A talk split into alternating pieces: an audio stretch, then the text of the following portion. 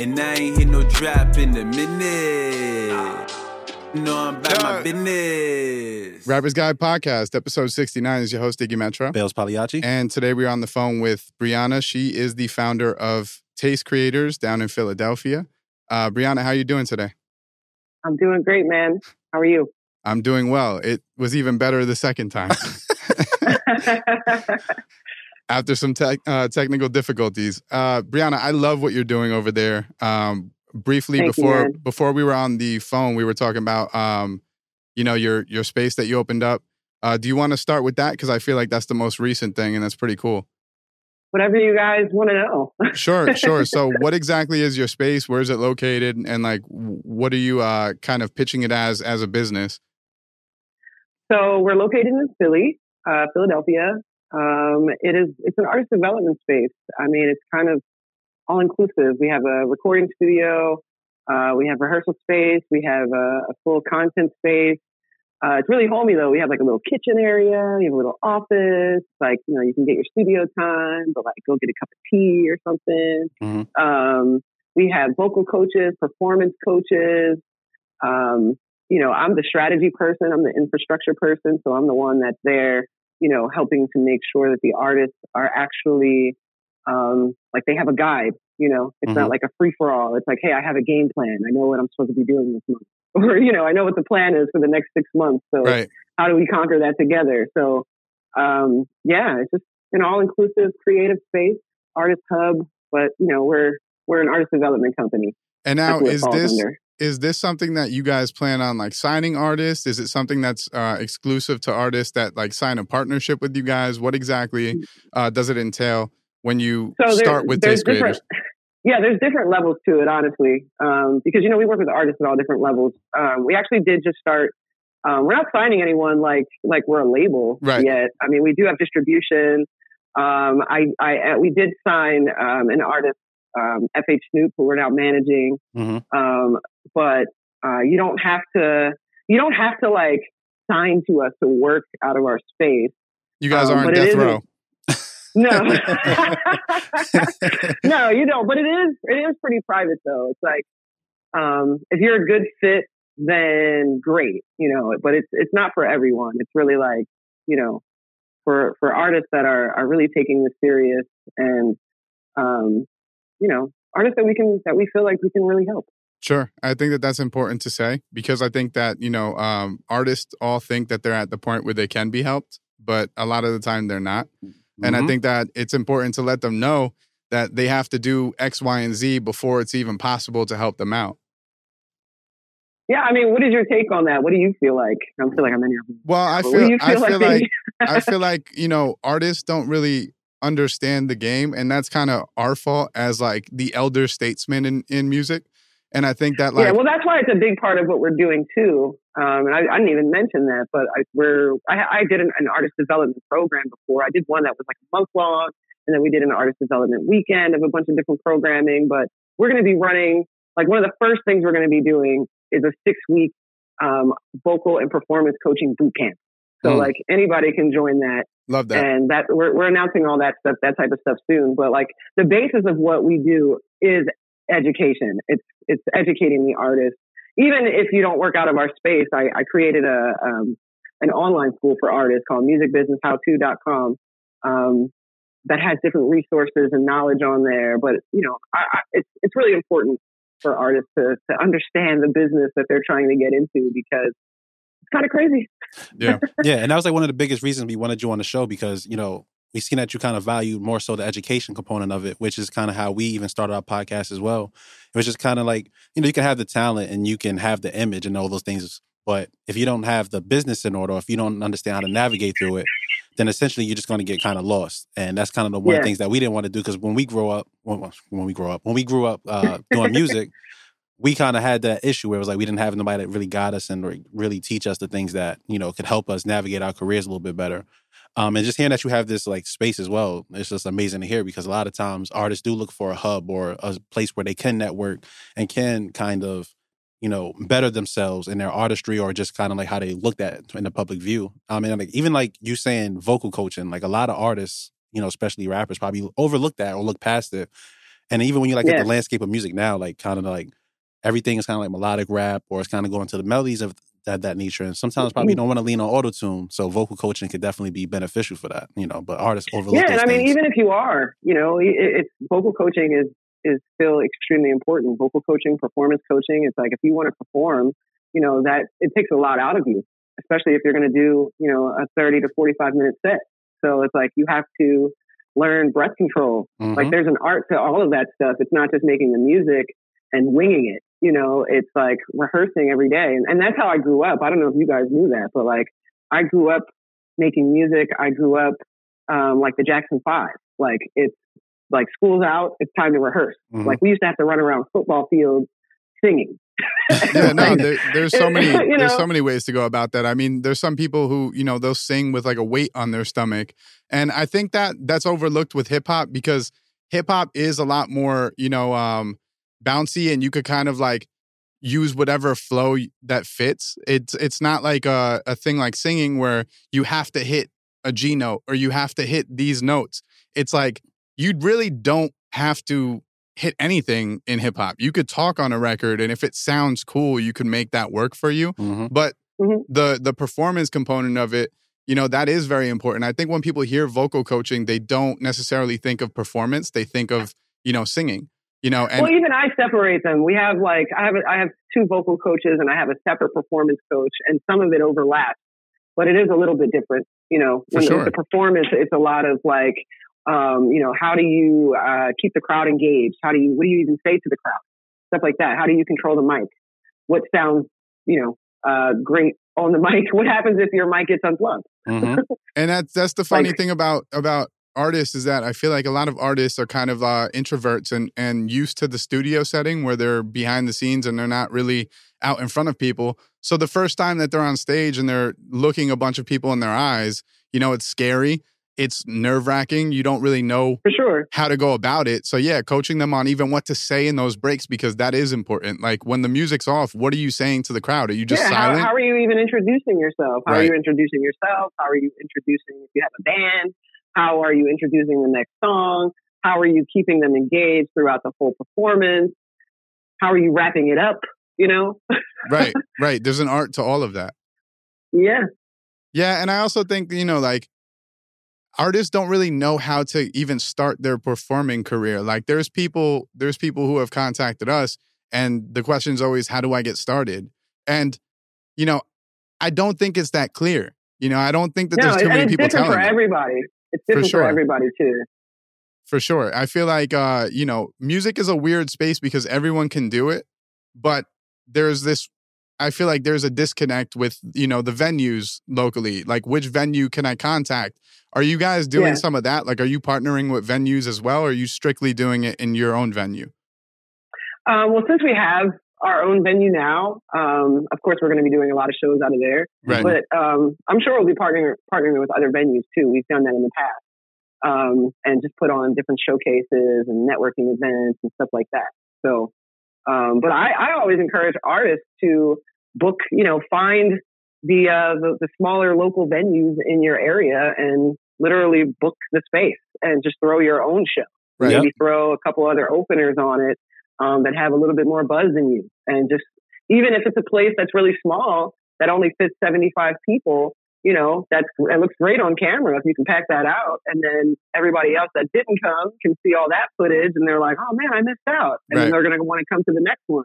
So, you know, a lot of artists they uh, they want like a booking agent or something. It's like that's cool and all, but are, you have to draw a crowd for that. Yep. Well, you know, there's a business behind that.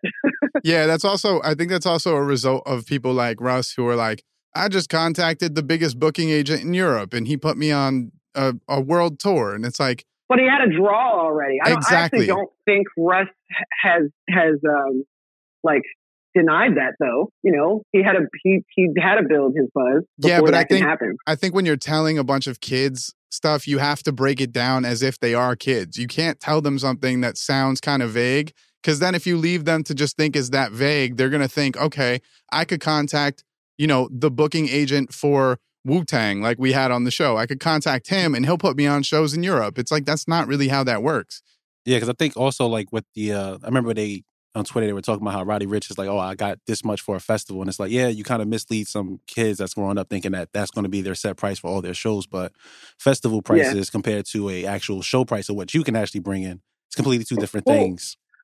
Artists need to look past the surface level. Mm-hmm. You know, that's really what it is because you can see all the cool stuff and all, all, all these artists saying different things, but that's the the part about understanding the business. If you really know how this works, then you can see past the surface level.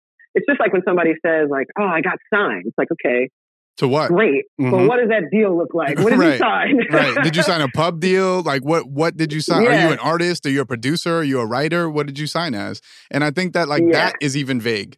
You know, like I feel like music as a business is a very vague business unless you're kind of in already.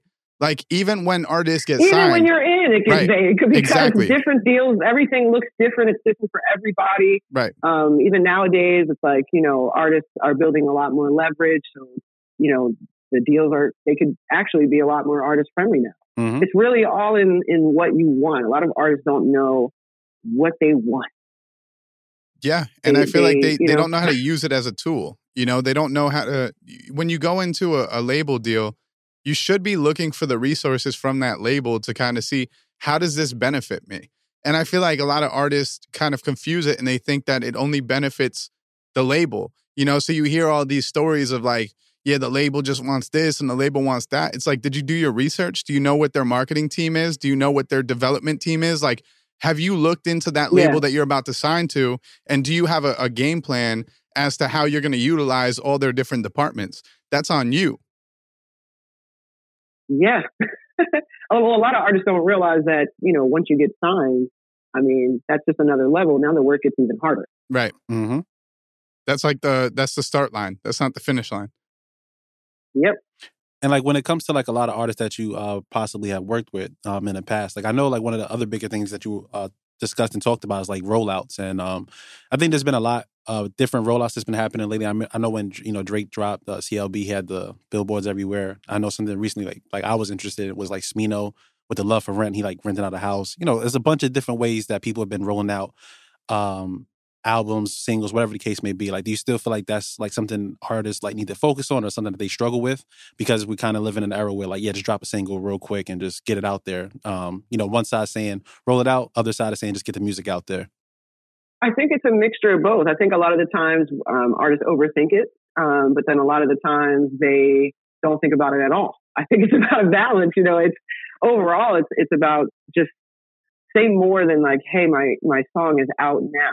You know, mm-hmm. I think having a rollout is, it doesn't have to be this huge extravagant thing, but you do have to tell the story behind what you're doing. Like people need to grasp something more than my song is out now.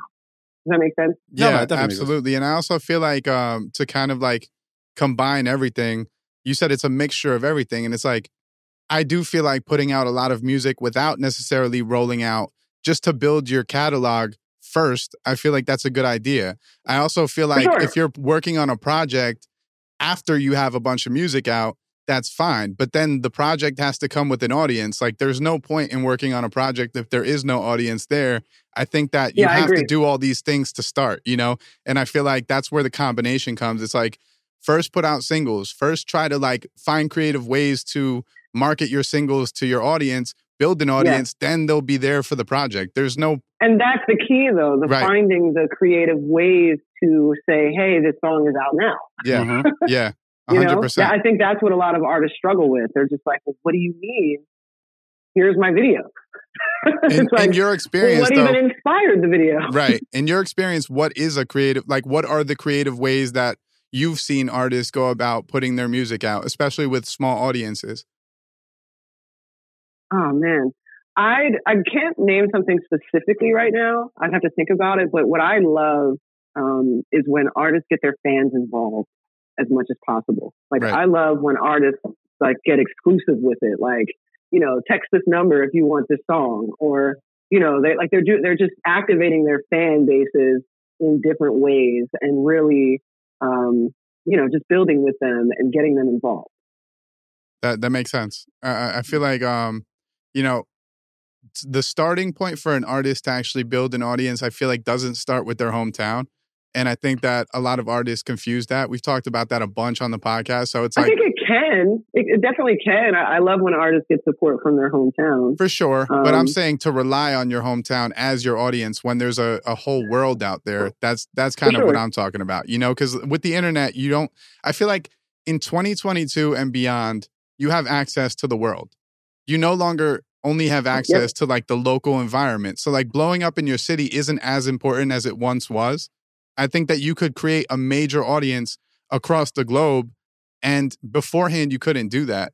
So when Yep. you know when artists are treating the uh the music business or like the the marketing space as if it's still as difficult as it used to be i i think the information's out there i think that the fans are out there hmm you know it's such a good time to to get started and um you know i i think that if we bring you know clarity to that as again as like the elder people in music at this point because re- reality is like when you're in your late 20s early 30s in music you're like you've been around for a minute hmm you know you start this Yeah. when you're a kid so it's like you do know the ropes and i think that uh what what a lot of older artists kind of get into the habit of is like i went through this hardship so you should go through this hardship as well. hmm and as a podcast like we've tried to avoid that at all costs i feel like the information that we're constantly trying to uh dish out is like we went through this shit so you don't have to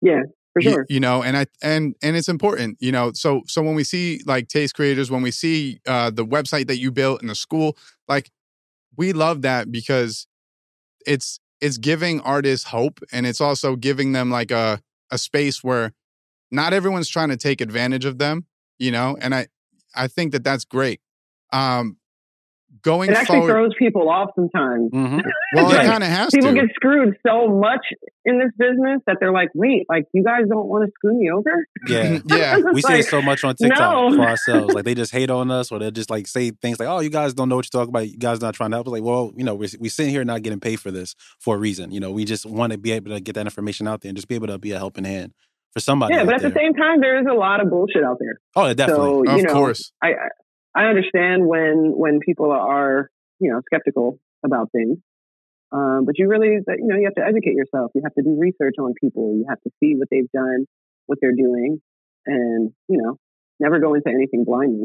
Well, it's also a weird balance because it's like, at what point does the information that that uh, sources like Rappers Guide or sources like Taste Creators are giving, at what point does that you know need payment? You know, like yes, it's very good to give out all the information, but there are people making valuable money on that same information. So as a, a creator yourself, you have to think like, you know, at what point do I have to start charging uh, for the information that we're giving out? And we've taken the, the Yeah. stance of like, we don't want to do that uh, at, for as long as we could, Mhm. you know, but there is a, well, a here- here's weird the balance. thing. It's yeah, well, it's about so the the time when I charge for it because I mean we you know we're a company. We, I definitely most of what I get paid on is Yeah. coaching artists and their teams and stuff. But it's the general information that I give away for free. You know, you can go on my Twitter, Instagram, whatever. We're actually like I'm about to film a whole bunch of you know knowledge type videos too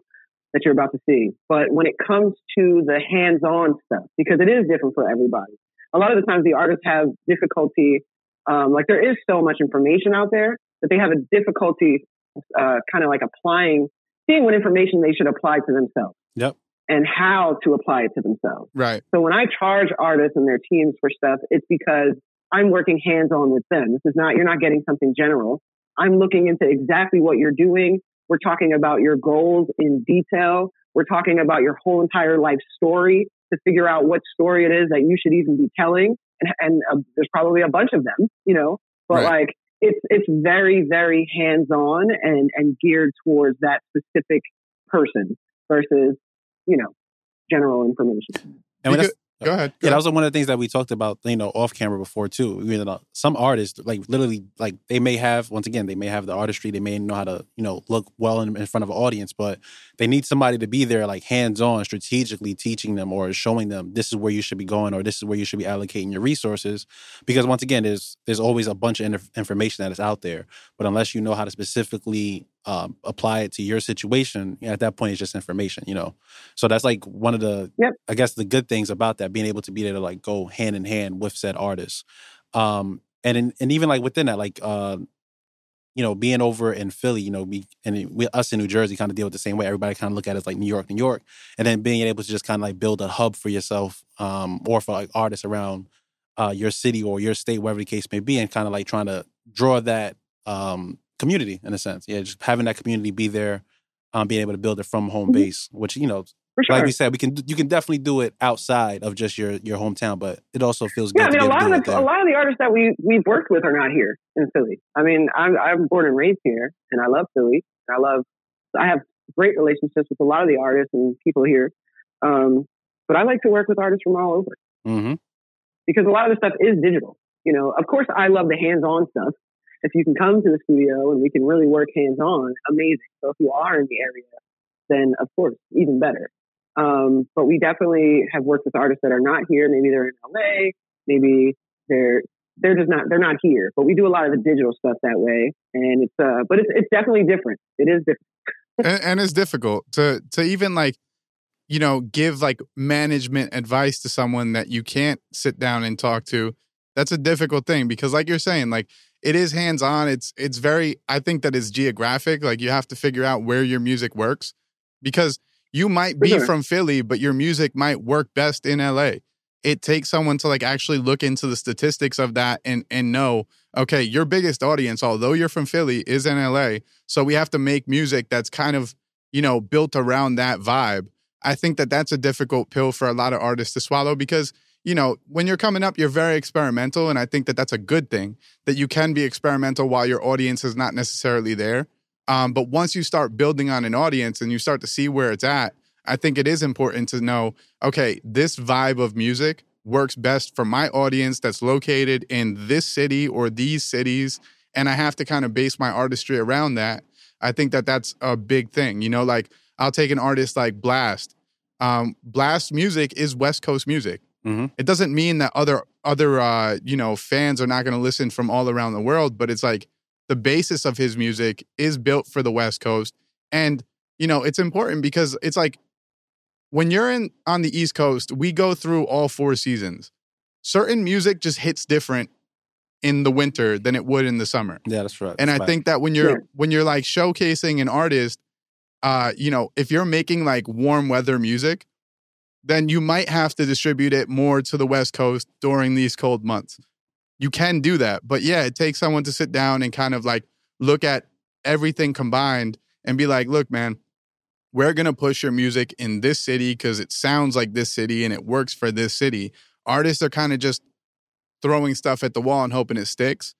And, you know, that's what we're Which kind can of work in for. the beginning, for sure. but you have to you have to if you're going to throw shit at the wall and hope hope it sticks, at least pay attention to the results and move accordingly. Mhm. see what the people are gravitating towards.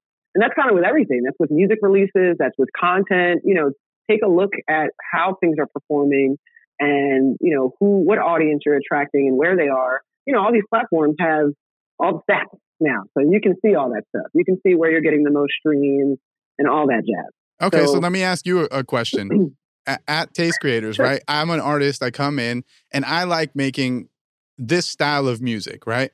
But I've put out that style of music and that style does better for me. But I'm not so much a fan of that. Where do you go with an artist like that?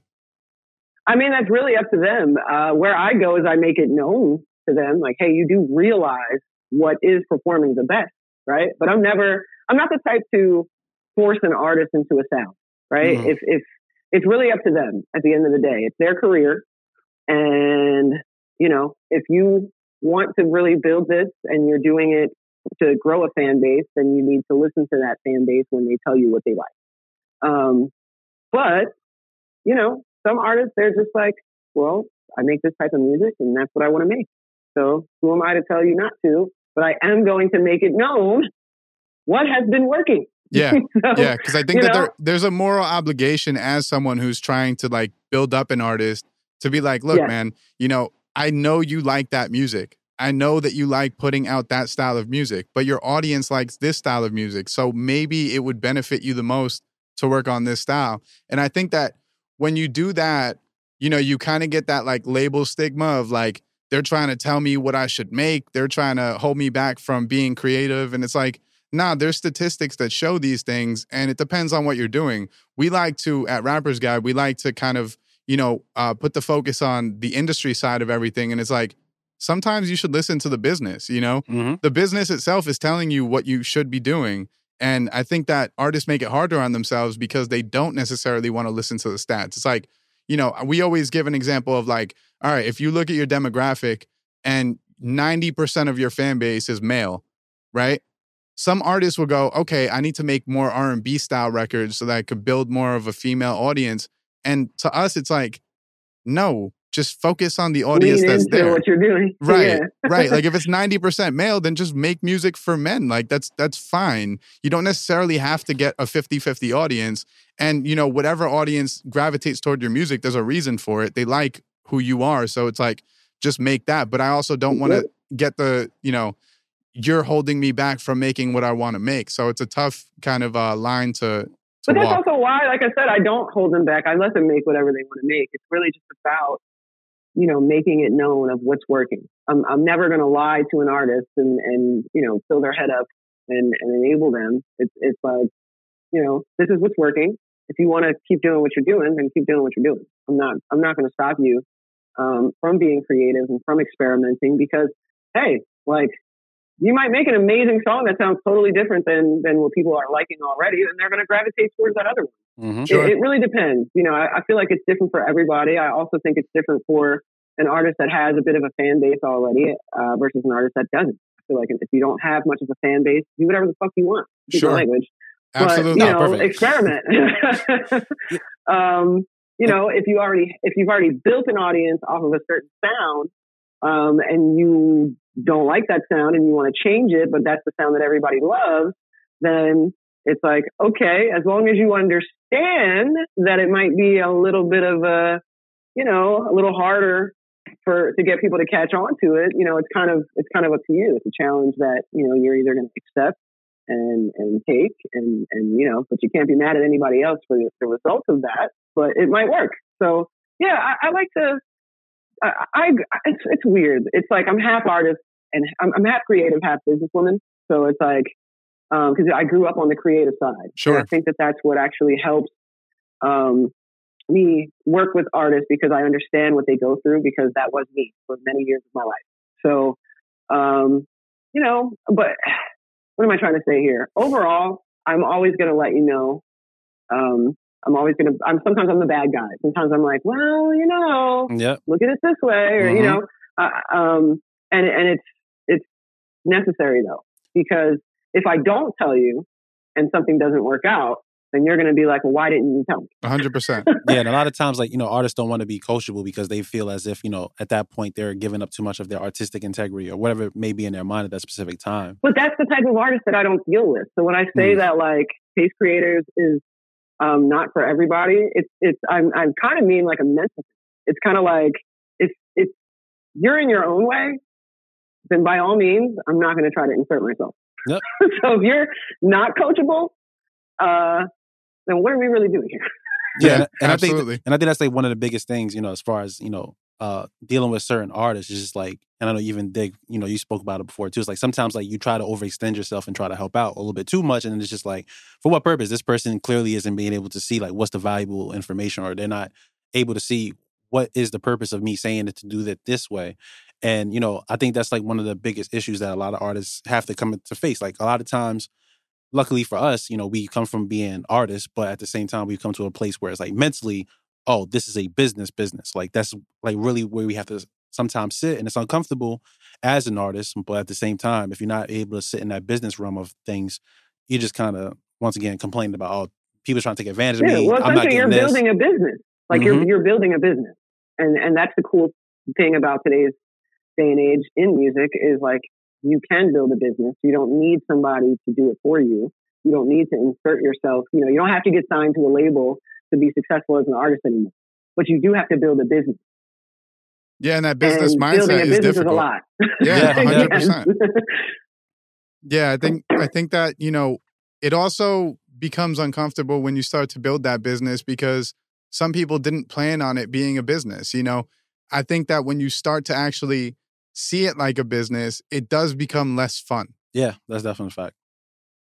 For sure. But then you also, that's when you start finding people that, uh, you know, um, reach out and say, I love what you're doing. How can I, how can I point you in the right direction? Or how can I assist you with these things? You know? Um, but I, I, just feel like it, it is a lot for an artist and, and you're, and you're absolutely right. It's like sometimes it's like it takes the fun out of it, you know? But I think that's also only, only in the beginning. Like you can make the business side of it fun too, for the most part. Um, and the more you know, the easier it gets and the, the easier it is for you to build a team, you know, because you're like, well, shit, it's, it's hard. Anything is hard if it's your first time doing it. Mm-hmm. But like, if you just do it and you do it a few times and you see what works, you'll see that it's not as hard as you thought it was. Like, none of this to me is rocket science. I have to connect with, people. I have to make good music and I have to connect with people. The music part comes naturally. At least that's the artist. I like to work with artists that like, they've been doing this shit, Mm-hmm. you know? Um, the rest of it just has to be learned and applied and trial and error. And, and half the battle is, is just making sure it's, it all goes back to how you're, how you're looking at it, your perspective. It's like, okay, what do I really want to do here? Do I want to just make music as a hobby? Because if you do, amazing. By all means, keep on doing that, you know. But if you want to turn it into a business and you want to tour and you want to have a fan base and all that stuff, then you have to accept the fact that, like, hey, I should probably know like a little bit about what I'm getting into. And yeah, but it is a pain in the ass. yeah, and I, I definitely think like something you definitely touched on was like how the business can be fun, and I think a lot of time artists kind of get pigeonholed into thinking, oh, I I just have to be able to good, be good making music. Um, but it's the same thing kind of applies. If you can make a think of a concept for a crazy video for your song, and you came up with the song itself, and you know some artists even making their own beats, you can find effective and creative ways to kind of reach your audience and get them engaged. Because at the end of the day, once again, you know, being engaged or getting people to you know be engaged with you is an art within itself. And a lot of times artists don't want to really step into that realm of creativity, but it's like it's definitely there. It's just kind of uncomfortable to try to tap into, and uh, I think that's sometimes why people usually stray word. from it. Uncomfortable. Yep, Mhm. exactly. But I feel like even music, putting your music out there, it's a very vulnerable thing. It's uncomfortable. Yeah, because it's emotional. You know, it's an emotional thing. Mhm. Like you're you're speaking from your heart. So, and, and I think that's also something that puts artists off. It's like if I dig deep, right, and I put my heart into something, for someone to turn around and be like, "Hey, this sucks." hmm It's a it's a tough space, you know. And I don't think everyone's sure. built for that. Just like I don't think everyone's built for business. You know, uh, my day job, I'm a manager. I'm a retail manager, right? There are certain people that I might hire for a position, and I don't necessarily think after seeing them for a month that they're built for that position. Not everyone's built to be a manager. Not everyone knows how to kind of manage a, a bunch of human beings, you know? And you only recognize that after you do it. So it's like, I feel like some artists need to be okay with the fact that once it turns into a business, they recognize, okay, this isn't for me. You know, like I myself was an artist as well. We're all artists at the end of the day. Everyone that's in the music business space at some point, you know, tried music themselves He was doing something to music. right?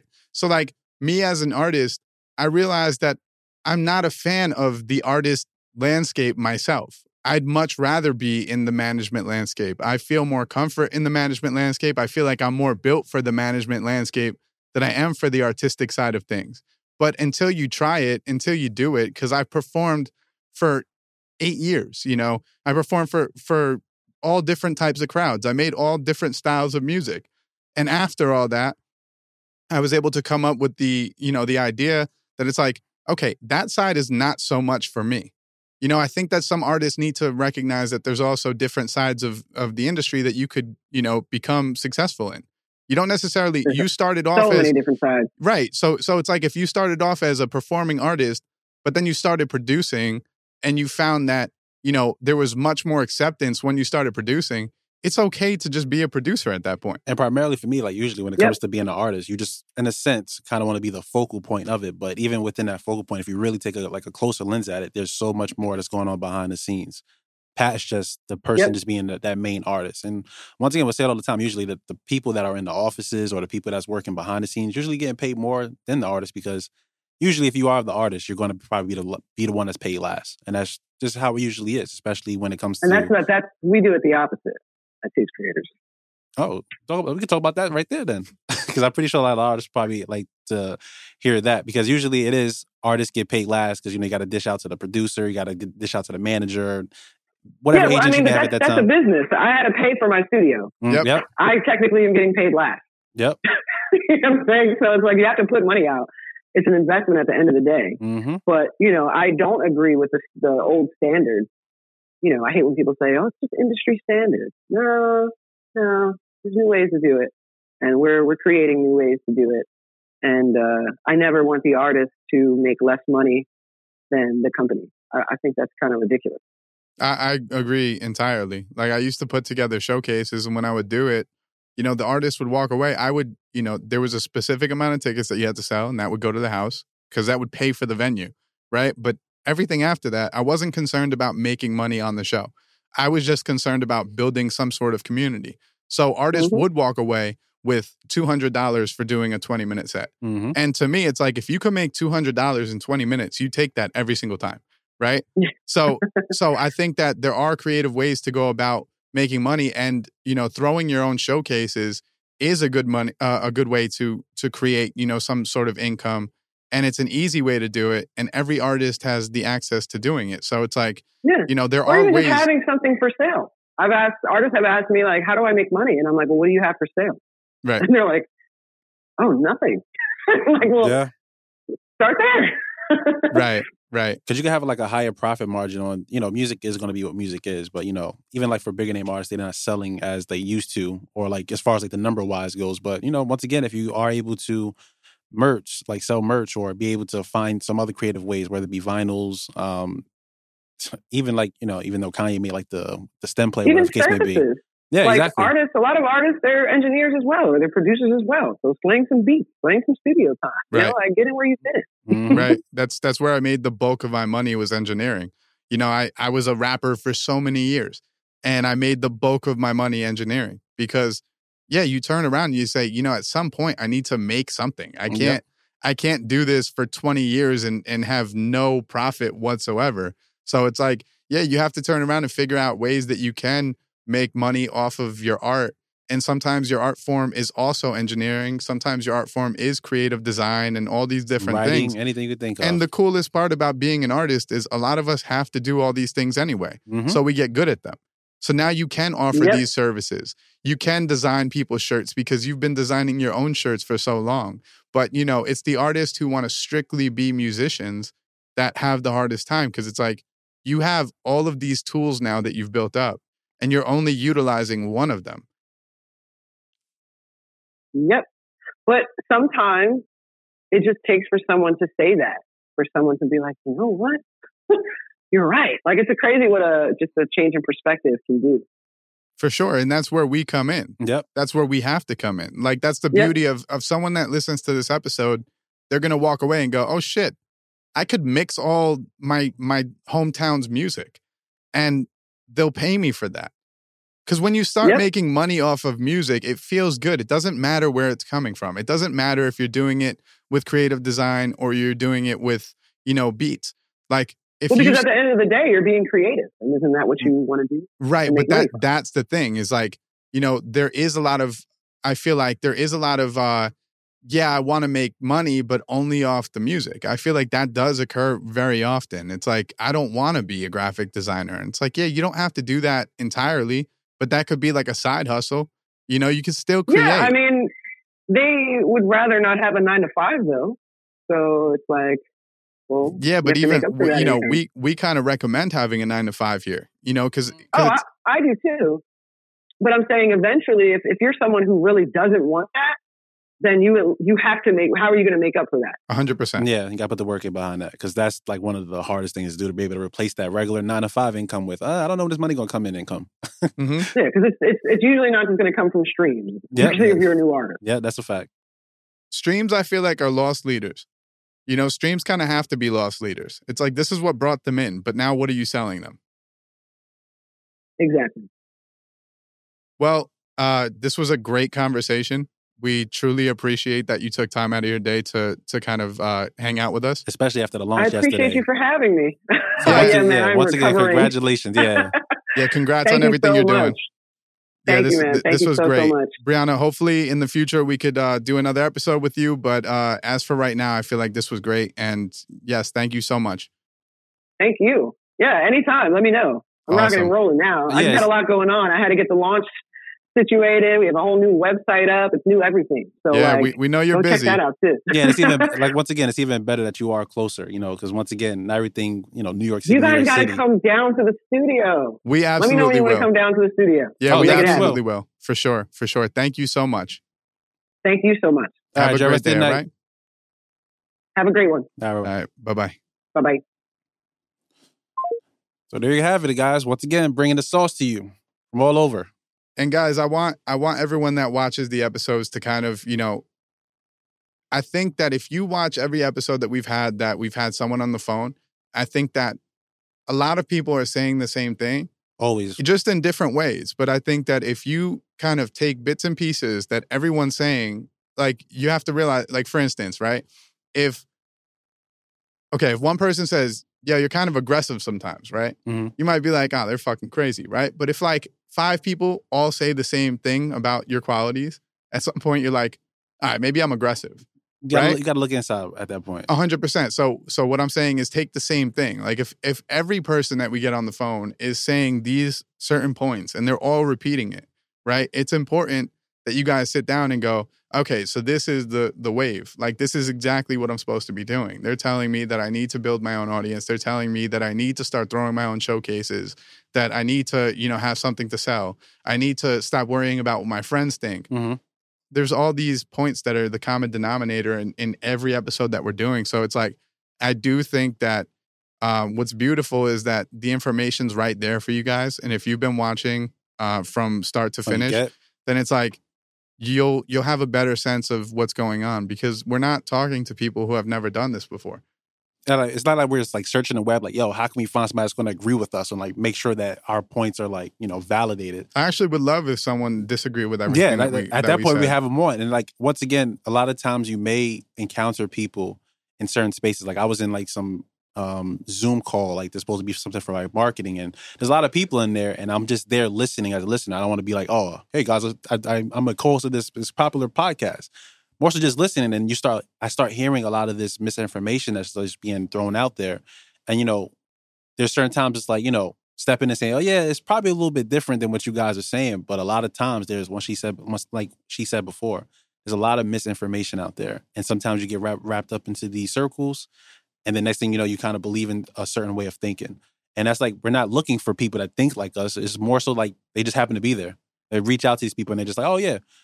You start seeing that their posts is like it kind of aligns with the same vision, and yes, sometimes there may be a little thing that may differentiate, but for the most part, it's right on cue. Right.